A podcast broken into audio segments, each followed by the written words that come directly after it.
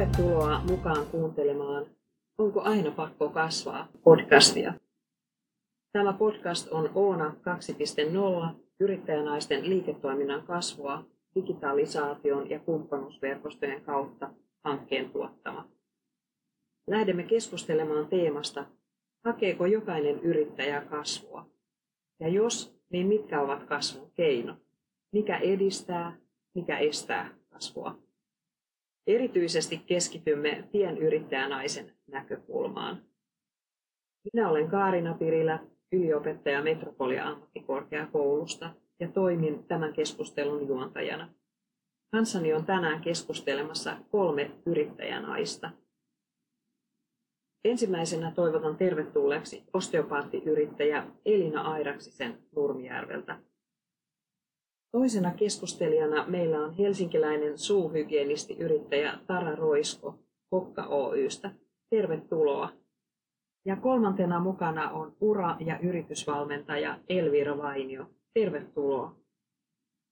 Usein ajatellaan, että menestyvän yrityksen tulee kasvaa. Aikaisemmista tutkimuksista selviää, että Suomen lähes 200 000 yksin yrittäjästä valtaosa todellakin hakee liiketoiminnan kasvua. Myös Oona 2.0-hankkeessa tehdyssä tutkimuksessa tämä sama suuntaus nousi esille. Nyt puolet tutkimuksemme vastanneista naisyrittäjistä ilmoitti, että heidän yrityksensä hakevat aktiivisesti kasvua. Tärkeimpänä kasvun keinona oli uusien asiakkaiden ja markkinoiden etsiminen. Noin 40 prosenttia vastanneista naisyrittäjistä ilmoitti yrityksensä kasvavan mahdollisuuksien mukaan. He eivät hakeneet aktiivisesti kasvua. Mitä yrityksen kasvulla, kasvamisella oikein tarkoitetaan? Onko se aina rahaa? Onko se liikevaihdon lisäämistä, siis sitä, mitä sinne viivan alle jää? Yrityksen kasvaminen tietysti tarkoittaa eri yrittäjille eri asioita – se voi toki olla liikevaihdon kasvua, johon pyritään vaikkapa myyntiä kasvattamalla, uusia tuotteita ja markkinoita etsimällä, siis yleisesti toiminnan laajentamisella. Mutta voisiko se olla esimerkiksi kasvua yrittäjänä, kasvua ihmisenä, yrittäjän osaamisen lisäämistä, yrityksen digitaalista kasvattamista, yhteistyötä muiden yrittäjien kanssa? Millaisia ajatuksia teillä, naisyrittäjät, on näistä esittämistäni kasvun määrittelyistä? Ensimmäisenä kysyn sinulta Elina yrityksestäsi. Mitä kasvaminen sinulle merkitsee? Oletko suunnitellut yrityksesi kasvattamista? Hmm. Mä puutun vielä tuohon liikevaihdon lisäämiseen, että sehän on eri asia kuin mitä li- viivan alle jää. Että tulos on eri asia kuin liikevaihto liikevaihto voi kasvaa. Ja haen semmoista kasvua yrittäjänä, että mikä riittää normaaliin hyvään toimeentuloon. Että se, koska riittävä määrä rahaa vie pois sitä epävarmuutta, mikä yrittäjyyteen liittyy. Entä sinä, Tara? Mitä kasvaminen sinulle merkitsee? Oletko sinä suunnitellut yrityksesi kasvattamista? No mä skannasin, kun tuli tämä podcast-juttu, niin skannasin niin oikeastaan tätä yritysuraa 2000 vuodesta lähtien. Ja siinä alussa oli sellainen hirveä hype, että mä tein ihan hulluna valkaisuja, hampaiden valkaisuja, kun mä ekana niitä rupesin Suomessa tekemään näitä nopeita valkaisuja. Sitten sit tuli fyysisiä rajoitteita, kun teki liikaa töitä ja sen johdosta sitten hakeuduin sinne hahmoterapeuttikoulutukseen ja sitten tietenkin oma terapia siinä piti käydä kanssa. Ja sen jälkeen mä oon aina niin kuin käyttänyt sitä sanontaa, että kunnianhimo lähti, mutta elämänlaatu parani. Ja se on jotenkin se mun kasvun motto tai tavallaan yrityksen toiminnan motto, että, että, että, että mä teen asioita että mä olen onnellinen ja mä nautin sitä työstäni, mikä oli yksi tämä hankokin, että se voi olla, että sinne viivaalle jää vähemmän kuin se hanko, mutta, mutta mä rakastan sitä paikkaa ja siellä on sen verran töitä, että mä pystyn pitämään sen. Eli mä oon niin ehdottomasti sitä mieltä, että, että, että, että mä haluan kuollakin onnellisena ja silloin se tarkoittaa sitä, että mun, mun, mun iso osa elämää on yrittäjyys, niin silloin se täytyy olla laadu. Laadukkuus on siinä, että mä tykkään tehdä sitä. Todella mielenkiintoinen näkökulma. Entä sinä Elvira? Mitä kasvaminen sinulle merkitsee yrittäjänä? Oletko miettinyt näitä yrityksen kasvamiseen liittyviä asioita? Kyllä. Ja haluan kasvattaa ja kehittää, kehittää yritys, yritystäni. Samaa mieltä olen edellisen puhujan kanssa. Se ei saa tapahtua hyvinvoinnin kustannuksella. Että jos hyvinvointi kärsii, niin sitten pitää pysähtyä ja, ja, ja, ja miettiä. Toisaalta mä mietin, että nykymaailmassa ö, yksin kasvaa on aika vaikea, niin haluaisin puhua ekosysteemeistä, yhteistyöstä yrittäjien kanssa. Samoin ää, nykypäivänä voi hyödyntää tekoälyä. Tekoäly ei voi tehdä töitä meidän puolesta, se voi auttaa. Eli se mun ajatus on, että yksin ei, ei pärjää. Mutta sitten yhteistyö muiden yrittäjien kanssa ja teknologiaa hyödyntäen voidaan todella mielenkiintoinen nosto tähän kasvamisnäkökulmaan. Mitä yrityksen kasvulla, kasvamisella oikein tarkoitetaan? Onko se aina rahaa? Siis sitä, mitä sinne viivan alle jää. Yrityksen kasvaminen tietysti tarkoittaa eri yrittäjille eri asioita. Se voi toki olla liikevaihdon kasvua, lisää rahaa, mitä sinne viivan alle jää, johon pyritään vaikkapa myyntiä kasvattamalla, uusia tuotteita ja markkinoita etsimällä, siis yleisesti toiminnan laajentamisella. Mutta voisiko se olla esimerkiksi kasvua yrittäjänä, kasvua ihmisenä, yrittäjän osaamisen lisäämistä, yhteistyötä muiden yrittäjien kanssa? Millaisia ajatuksia teillä naisyrittäjät on näistä esittämistäni kasvun määrittelyistä? Ensimmäiseksi kysyn sinulta Elina, mitä kasvaminen sinulle merkitsee yrittäjänä? Oletko suunnitellut yrityksesi kasvattamista? Sillä lailla olen, että riittävä asiakasmäärä tuo turvaa epävarmuuteen, mitä yrittäjyys aina tuo tullessaan. Mm, mutta mä aina myöskin mietin sitä, että mitä se liikevaihdon kasvu, niin että mitä se maksaa mulle siis sillä tavalla, että, että jos mä teen enemmän töitä, niin sit se tarkoittaa sitä, että mulla on vähemmän vapaa-aikaa. Ja sitten että esimerkiksi uni on semmoinen, mistä mä en suostu. Tarvitsen sen ja haluan nukkua, tykkään nukkumisesta, niin, niin haluan nukkua sen kahdeksan tuntia yössä. E, että, että se on aina semmoista tasapainoilua sen kanssa, voimavarat ja resurssit riittää. Ja sitten tämä, että mitä sä sanoit siitä, että onko se ihmisenä kasvua, niin kyllä, että esimerkiksi olen aivan älyttömän innostunut fysiologiasta, ihmisen fysiologista ja anatomiasta opiskelen koko ajan sitä lisää. Ja mitä enemmän tietää, niin sen enemmän sitten huomaa, että kuinka vähän. Mielenkiintoista. Meillä on siis äh, samanlaiset ajatukset nukkumisesta pidän nukkumisesta ja tarvitsen unta paljon, jotta voin toimia. Entä sinä Tara ja onko sinulla Elvira ajatuksia tästä kasvamisesta? Oletko miettinyt näitä oman yritykseesi liittyen? Kyllä, olen miettinyt ja, ja haluan kasvattaa yritystoimintaani, mutta en halua kasvattaa oman hyvinvoinnin kustannuksella, kustannuksella ja kanssa mietin siitä, että pitää laittaa happinaamari ensin itselle, jotta voi auttaa muita. Toinen näkökulma on semmoinen, mietin, mietin kasvamista. Mm, yrittäjä nykypäivänä ei voi. Tai voi, mutta se on hankalampaa ja hitaampaa, niin on hyvä miettiä, että onko jotain yhteistyökuvaa, voiko toimia osana ekosysteemiä, koska kun yhdistetään erilaisia osaamisia, niin kaikki, kaikki voittaa. Asiakas saa parempaa, parempaa ja monipuolisempaa palvelua. Ja sitten kun nykyaikana on tekoäly, niin sitä voi hyödyntää. Se ei voi korvata yrittäjää, mutta sitten siitä voi, siitä voi käyttää, käyttää ja helpottaa omaa työtä. Tuo todella mielenkiintoinen näkökulma, tekoälyn käyttäminen yrityksen kasvattamisessa. Kyllä.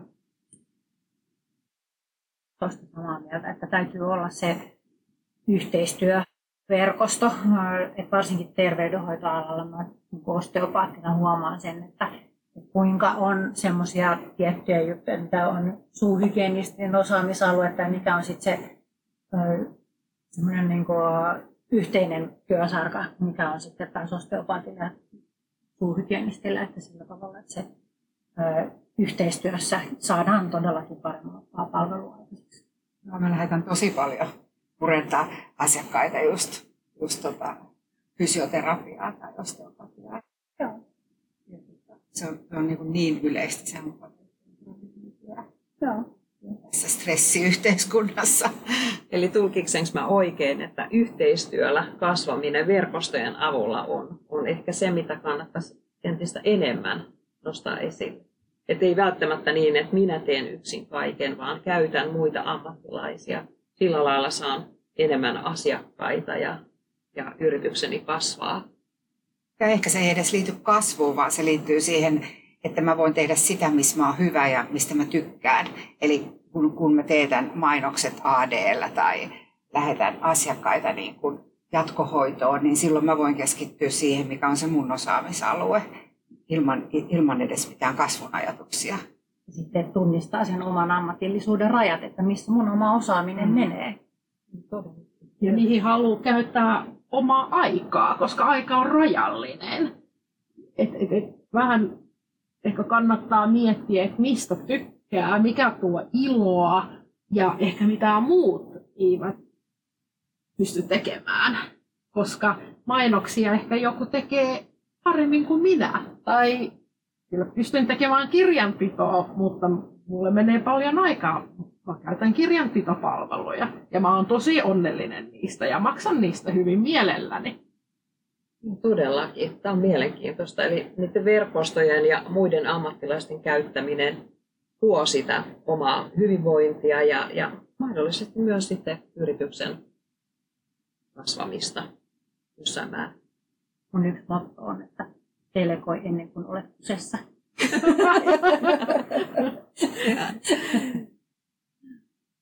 Seuraavaksi pohdimme, miten kasvua voidaan lähteä toteuttamaan Mitkä ovat kasvun keinot ja mitkä esteet? 2.0-hankkeessa tekemässämme tutkimuksessa yrittäjänaiset ilmoittivat tärkeimmäksi kasvun keinoksi uusien asiakkaiden ja markkinoiden etsimisen. Myös oman osaamisen vahvistaminen nousi voimakkaasti esille kasvun keinona. Kolmanneksi tärkeimpänä kasvun keinoina yrittäjät ilmoittivat kehittämänsä uusia tuotteita ja palveluita – ja äsken puhumamme verkostoituminen nousi myös siellä esille kasvun keinona. Millaisia ajatuksia nämä mainitsemani kasvun keinot teissä herättää? Nostan erityisesti esille tuon oman osaamisen vahvistamisen. Mitä osaamista naisyrittäjät teidän mielestänne tarvitsevat yrityksen kasvattamiseen? Millaisia ajatuksia, tarpeita teillä esimerkiksi on? Para.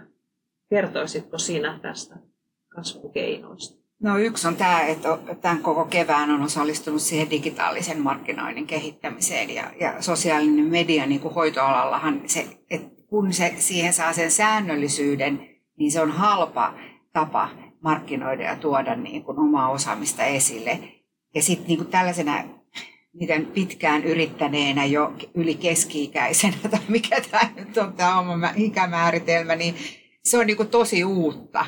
Mutta se on, se on samalla niin aika mielenkiintoista ja se on se, mikä pitää itse tehdä, että yritin ulkoistaa, mutta ei onnistunut. Mun on niin tosi vaikea ajatella sitä kasvun keinona. Mä koko ajan laitan sen rahan sinne, että mun täytyy oma jakorasia vaihtaa jotenkin. Mä alan ajattelemaan, että se mun itseni jatkuva kehittäminen, joka on ihan musta itsestäänselvyys, että se on niin myös kasvua. Se on aika hyvä, niin jotenkin se on, se on tosi makea ajatus.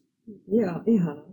Mites Elvira, mä jotenkin mietin tämmöisistä uskomuksista, että uskomukset voivat välillä olla, tai usein on kasvun esteenä. Esimerkiksi tämä markkinointi, digitaalinen markkinointi, niin jo, usein meidän omat ajattelutavat niin kuin estävät meitä. Et esimerkiksi kun lähdetään, tai niin kuin on vaikea mainostaa ehkä omia palveluita ja sitten aja, niin kuin, entäs jos ei tule ostajia, tarkoittaako, ää, että olen huono yrittäjä. Ja siinä on pinnan alla aika, aika paljon ja siinä ajatellaan, että pitää olla täydellinen.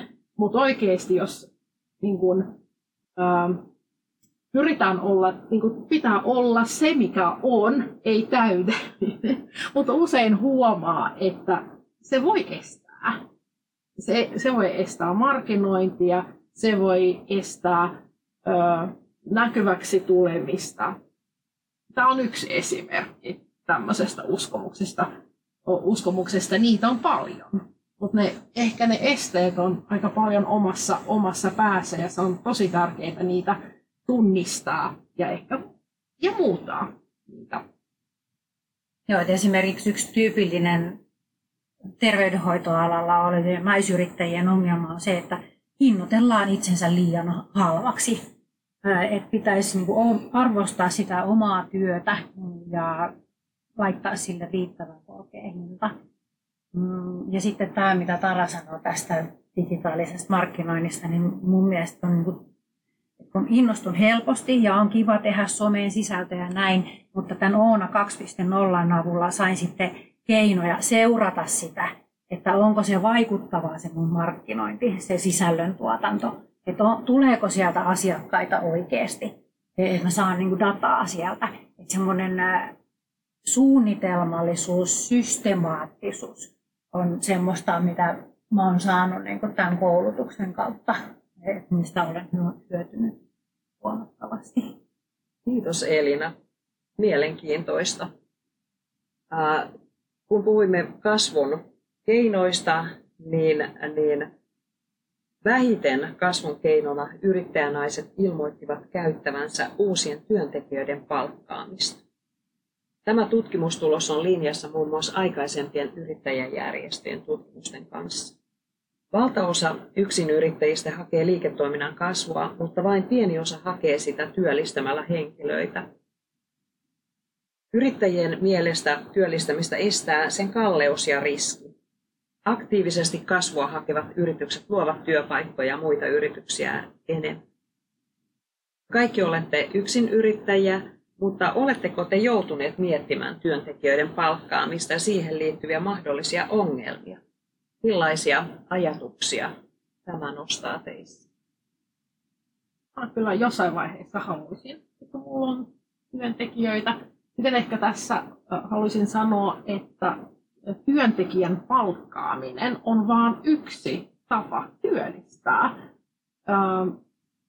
Osaamista voi esimerkiksi ostaa toiselta yrittäjältä, on yksi keino, tai yrittäjältä, tai sitten voi käyttää henkilöstövuokrausfirmoja, käyttää oppisopimusta ja, ja, ja on myös erilaisia tukia työllistämiseen. Et jotenkin ehkä mm, tätä asiaa ehkä ajatellaan liian kapeasti. Et se on vain yksi keino muiden joukossa. Et musta tuntuu, että myös näistä muista keinoista ei olla toisia. Ja sitten on hyvä katsoa, missä vaiheessa yritys on. Jossain vaiheessa, kun jos kysyntä on tasaista, kannattaa palkata, mutta jos on paljon urakkoita, niin ehkä muut vaihtoehdot sopivat paremmin. Kiitos Elvira. Mitäs Tara? No mä jotenkin, mä oon tosi taskuskannaa tätä mennyttä, niin silloin jossain vaiheessa mulla oli puoli kuusi tuntia päivässä apulainen, joka vastasi puhelimeen ja teki, teki tota ajanvaraukset ja kaikki. Mutta nyt on sähköinen ajanvarausjärjestelmä. Mä otin sen heti, kun se vaan oli mahdollista. Kaikki laskut menee nyt niin kuin maksupalvelu. Tai siis et niin paljon on tullut tätä tällaista digitaalista mahdollista hyödyntää. Eli ei tarvi enää sellaista toimistoapulaista. Ei tule puheluita, kaikki menee sähköisesti. Ajanvaraukset ja tiedustelutkin tulee sähköisesti. Et siihen niin kuin on tullut ihan valtava valtava muutos tässä 20 vuodessa, kun meikäläinen on ollut. Samoin kuin se, että se markkinointi onnistuu tosi paljon me, tota, Googlen ja Facebookin ja Instagramin kautta. Sitten se kliininen tekeminen, että se on sitten semmoinen, mutta meillä se on täysin tällaista, että nyt kaikki haluaa hampaiden valkaisu ja pahajuisen hengityksen hoidon ja hammaskiven poisto, kun kesä tulee. Ja sitten niin vuodenvaihteessa yy, on ihan hiljasta, että niinku, et, et se, se, se, on todella sesonkiluontosta. Ja sitten se ongelma on se, että jotenkin niin kuin meidän alalla ei, ollaan jotenkin totuttu siihen palkkatyöhön vielä. Niin kuin, että kun mä aina ajattelen jotain kosmetologia tai kyssäriikin tai osteopaatiikin, niin lähdetään jo siinä ajatuksessa koulutuksessa, että ruvetaan yrittäjäksi. Mutta suuhygienistit vielä lähtee jotenkin vähän sillä ajatuksella, että mennään palkkatyöhön. Eli yrittäjiä, niin kuin yrittäjiä on tosi vähän ja sitten se ei ole mahdollista, niin kuin joku mm. kevyt yrittäjyys vielä meidän alalla. Että se ei onnistu se laskutussysteemi. Että on sellaisia ongelmia paljon, että tota, et sitten niinku sit jotenkin kaiken sen selvittäminen, niin sitten on helpompaa, jos taas laskee oman työnsä rahassa. Siinä se on hyvä. Ne on helpompi niin kuin tehdä itse duunit. Todellakin. Mites Elina? No mä oon miettinyt sillä lailla, että just, että aikaisemman koulutetun hierojan kokemuksen perusteella on tehnyt 17 vuotta sitä ennen opiskeluja, niin paljon tietoa siitä, että miten ihminen kohdataan, miten ihmistä hoidetaan manuaalisesti ja näin. Minusta olisi ihanaa jakaa sitä tietoa. Ja olen miettinyt niin kuin, niin kuin panin ottamista siihen ja näin, mutta se on hankalaa sille, kun mulla on hoitohuone kotona, tai siis erillinen tila, mutta kuitenkin sille, että tullaan meidän pihan läpi siihen, että, että sitten jos mulla on toinen ihminen siellä ja mä oon puutarhasta, ja kun mä teen töitä vahvasti omalla persoonallani ja ne ihmiset on niin kuin muuhun lailla kiinnittyneitä, niin sitten se, että saisinko mä sitten rauhassa tehdä että näitä uskomuksia, mitä mm. yrittäjillä on, niin kuin, että mitä on niin kuin palkkaamisen esteitä, niin sitten, että saisinko mä olla siellä omassa puutarhassani rauhassa viettämässä vapaa-päivää? Antaisinko minä itselleni luvan olla rauhassa siellä vai pohtisinko minä töitä, kun se työntekijä siellä tekee töitä? Että siinä on paljon tämmöisiä erilaisia. Ja tästä me päästäänkin seuraavaan keskusteluaiheeseen, eli keskeisimmät kasvun esteet keskittyivät tässä kyselyssämme itse yrittäjään. Ei voi lisätä omaa työaikaa, yritystoiminta henkilöityy yrittäjään, kuten Elina sanoi, ja oman jaksamisen rajat, rapuhu siitä myös hyvin, ja oman osaamisen puute. Yllättäen kyselyyn vastanneet yrittäjät eivät pitäneet omaa perhetilannetta juuri lainkaan kasvun esteenä, mitä itse ajattelin, että naisyrittäjä voisi vastata, että perhe on kasvun este, mutta se ei noussut tässä ollenkaan esille. Miten itse kommentoitte näitä kasvun esteitä? Tunnistatteko näitä? No, niitä tuli tässä jo esille, mutta haluatteko lisätä jotenkin vielä? Eli tähän yrittäjyyteen, yrittäjään keskittyvä on koettiin suurimmaksi. Mm.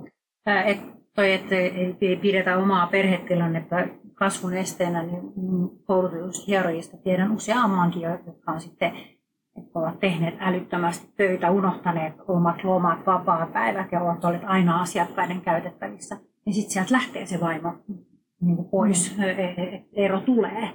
Niin sitten ei, eihän se ollut kasvun este, kun se poistui se ongelma.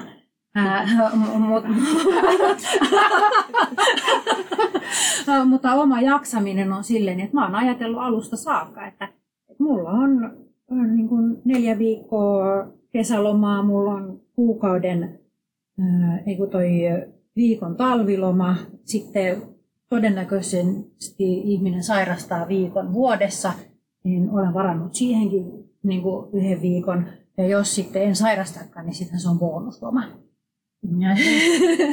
jatkaisin. Usein kun puhutaan yrittäjästä ja yrittäjyydestä, niin tulee se mielikuva semmoisesta niin henkilöstä. Usein hänestä piirretään sellainen mielikuva, että hän ei lomaile ja tekee pitkiä päiviä. Ja varmasti semmoisia yrittäjiä on, mutta on myös yrittäjiä, jotka pitää, pitää lomia ja pitää huolta, huolta omasta hyvinvoinnista. Mun mielestä heitä pitäisi ja heitä pitäisi kertoa. Toisaalta semmoinen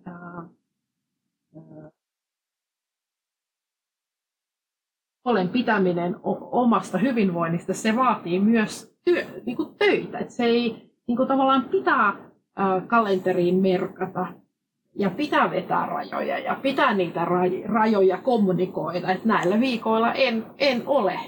Koska jos mä en laita, ää, jos mä en blokkaa kalenteria, joku vie sen ajan. Että mun pitää aktiivisesti itse pitää huolta siitä omasta hyvinvoinnista. Kyllä, ja varsinkin silloin, kun hoidetaan, niin kuin sekä minä ja Tara ollaan sille, että me hoidetaan toisia ihmisiä, niin silloin se oman hyvinvoinnin huolehtiminen tosi tärkeää. Että jaksaa pitää sen ammatillisen etäisyyden asiakkaaseen, eikä myöskään käytä asiakasta omana terapeuttina ja näin. Ja sitten kun sä kerroit alussa siinä, että sulla on se maanantai, se tärkeä päivä, niin mulla on perjantai. Eli mulla on perjantaina aina happotesti. Mä aina ennen viimeistä asiakasta mietin, että, että on, onko mulla semmoinen olo, että voiko se myöhästyisi tai ei tulisi ollenkaan. Tai sitten, eli se, se tarkoittaa silloin sitä, että mä oon ylittänyt sillä viikolla mun voimavarat. Ja sitten, että jos mun viimeisen asiakkaan jälkeen mulla on semmoinen olo, että Aa, mä voisin heittämällä hoitaa kaksi vielä, että hyvä meininki, niin sitten se kertoo sitä, että mä oon osannut sillä viikolla laittaa asiat hyvä ja niin kuin, että ne on hyvässä balanssissa. Erittäin mielenkiintoinen näkökulma. Ja tämä on varmaan sitä, mitä Tara aikaisemmin puhui tästä laadukkaasta yrittämisestä ja omasta hyvästä voinnistaan. Eli kyllähän se sitten heijastuu asiakkaille tai omaan työskentelyyn myös. Ja kyllä se vaan valitettavasti usein vaatii yhden fyysisen tai psyykkisen romahtamisen, että se on niin kuin, kyllä mä luulen, että jos sitä kysyttäisiin yrittäjiltä, niin se olisi kaikilla, että joku menee niin kuin fysiikka, mulla meni käsi ja sitten sit me joudun alkaa ajattelemaan, että jotain pitää keksiä varalle, mutta sitten kun mä menin terapeuttikoulutukseen, niin sitten mä rupesin tekemään vähemmän duunia, niin käsikin on ihan kondiksessa. Tai sitten se vaatii burnoutin, että niin kuin psyykkisen, että kyllä se, sen niin kuin näkee, sitten taas terapeuttina sen näkee niin kuin sen, että sitten tehdään niin kuin lisää duunia. Että sitten se, että jos ei sitä näe ennen, ennen sellaista romahtamista, että, että koko niin kuin työura loppuu, niin sitten se on tosi surullista. Mutta kyllä ihminen vaan on sellainen, että, että, tota, että sitten tämän ikäisenä sitä oppii, tai sitten kun on pitkä ollut yrittäjänä, niin sitä oppii niitä, niitä happotestejä tekemään. Mutta todennäköisyys on, että, että, että sit, siitä täytyy olla kokemusta takana myös siitä Kyllä se varmaan, sillä on iso merkitys, koska tässäkin kyselyssä niin, niin, niin nousi tämä, nämä kaikki oikeastaan nämä kasvun esteet, ne keskittyi siihen yrittäjään itseensä. Eli nämä kaikki, mitä te olette nostanut jo oman kokemuksen ja pitkän yrittäjyydenkin niin esille tuomina. Et uskon, että sillä on merkitystä. No, miksi kuitenkin liiketoiminnan kasvua sitten tavoitellaan? Hyvin useasti ajatellaan, että yrittäjän pitää kasvattaa yritystään keinolla millä hyvänsä. Onko kasvu esimerkiksi edellytys yrittäjän hyvinvoinnille? Mitä hyötyä kasvusta on? Tässä on noussut jo erilaisia näkökulmia, mutta otan tämän edelleen vielä käsittelyyn, tämän hyvinvoivan yrityksen. Toisaalta taas yrityksen kasvattaminen voi lisätä yrittäjän työtaakkaa, joka sekin on tässä jo tullut keskustelussa esille ja sitten, sitä myöten sitten heikentää omaa jaksamista. Yrittäjäjärjestöjen tutkimusten mukaan neljäs osa yksin yrittäjistä työskentelee yli 50 tuntia viikossa, osa jopa yli 70 tuntia. Ihan valtava määrä, melkein tuplasti palkkatyöntekijän tai sanotaan, että normaaliin työntekijän, mitä, mitä tänä päivänä enää normaali työntekijä on, mutta, mutta se on hurja määrä. Myös Oona-hankkeen tutkimusten tuloksissa yrittäjän oma jaksaminen ja oman työajan riittäminen nousivat voimakkaasti esille kasvun esteenä. Kysyn kokoavasti, millainen on teidän mielestänne hyvinvoiva yritys, hyvinvoiva yrittäjä? Miten tasapainoillaan kaiken tämän keskellä? Haluatko sinä, Elviira, että ensin kertoa omia ajatuksia? Mikä on, on tasapaino näiden? Voiko sitä vetää tuntimäärään tai, tai mihin? No varmasti se on semmoista, että se taloudellinen näkökulma, sitten hyvinvointinäkökulma. Jos on taloudelliset mittarit on hyviä, ja ei voi hyvin, niin jotain, jotain, pitää, jotain pitää tehdä. Mm. Jotenkin mun, että nämä on tämmöisiä, mitä mä katsoisin rinnalla. Jos... Toisaalta semmoinen taloudellinen näkökulma, kun on ja Ukrainan sota ja, ja on taantuman merkkejä näkyvillä, niin se, jos se on kunnossa, se myös tuo mielen rauhaa. Elvira, Tara puhuikin jo tästä laadukkaasta yrittämisestä, mutta haluaisitko vielä, vielä kertoa jotenkin ajatuksia, että mikä on se tasapaino ja voiko yritys voida hyvin, jos yrittäjä voi huonosti tai, tai mitä siihen. Tiettyyn pisteeseen saakka, kunnes tulee se romahdus. Joo, että tota, mutta mä, mä niin kuin itse ajattelen mun oman yritystoiminnan kannalta, että mä teen sitä työtä toteuttaakseni mun vapaa-aikaa. Ja sitten mä tykkään purjehtia. Nyt mä lähden kahdeksi kuukaudeksi valtamerelle syksyllä. Ja, ja sitten se, että mä oon valmis siihen, että, että, se, että, että se mun työ menee rytmeissä. Että talvella on hiljaisempaa, mä voin pitää silloin lomia, kesällä on paljon asiakkaita, niin mä teen töitä musta on kiva tehdä töitä ja sitten se, että, että se menee sykleittäin. Et sit, et sit silloin kun se on se kiiresykli, niin silloin tärkeintä on vaan se, että sitten se laittaa sen ruksin, että se ei ole niin, että mä otan niin paljon asiakkaita, kun vaan niitä on tulossa, vaan mä sanon, että päivä on täynnä, piste. Että se, et, et, niinku, et se jousto, jousto loppuu siihen, että tietenkin nyt mulla on 20 vuotta yrittäjyyttä takana ja on melkein burnoutti siellä, niin mä osaan niin tosi hyvin tulkita sen ja sitten mun keho kertoo. Mä mm. kuuntelen omaa kehoani ja jokaisen meidän keho alkaa kertoa. Joko se on niin kuin päänsärkyä tai hampaiden yhteen puremista tai, tai jotain selkäsärkyä tai et kun me vaan kuunnellaan sitä. Seli. No joo, mä ajattelen sillä lailla, että tietty määrä asiakkaita, mitä niin kalenterissa on niin aikaslotteja, että voi ottaa vastaan.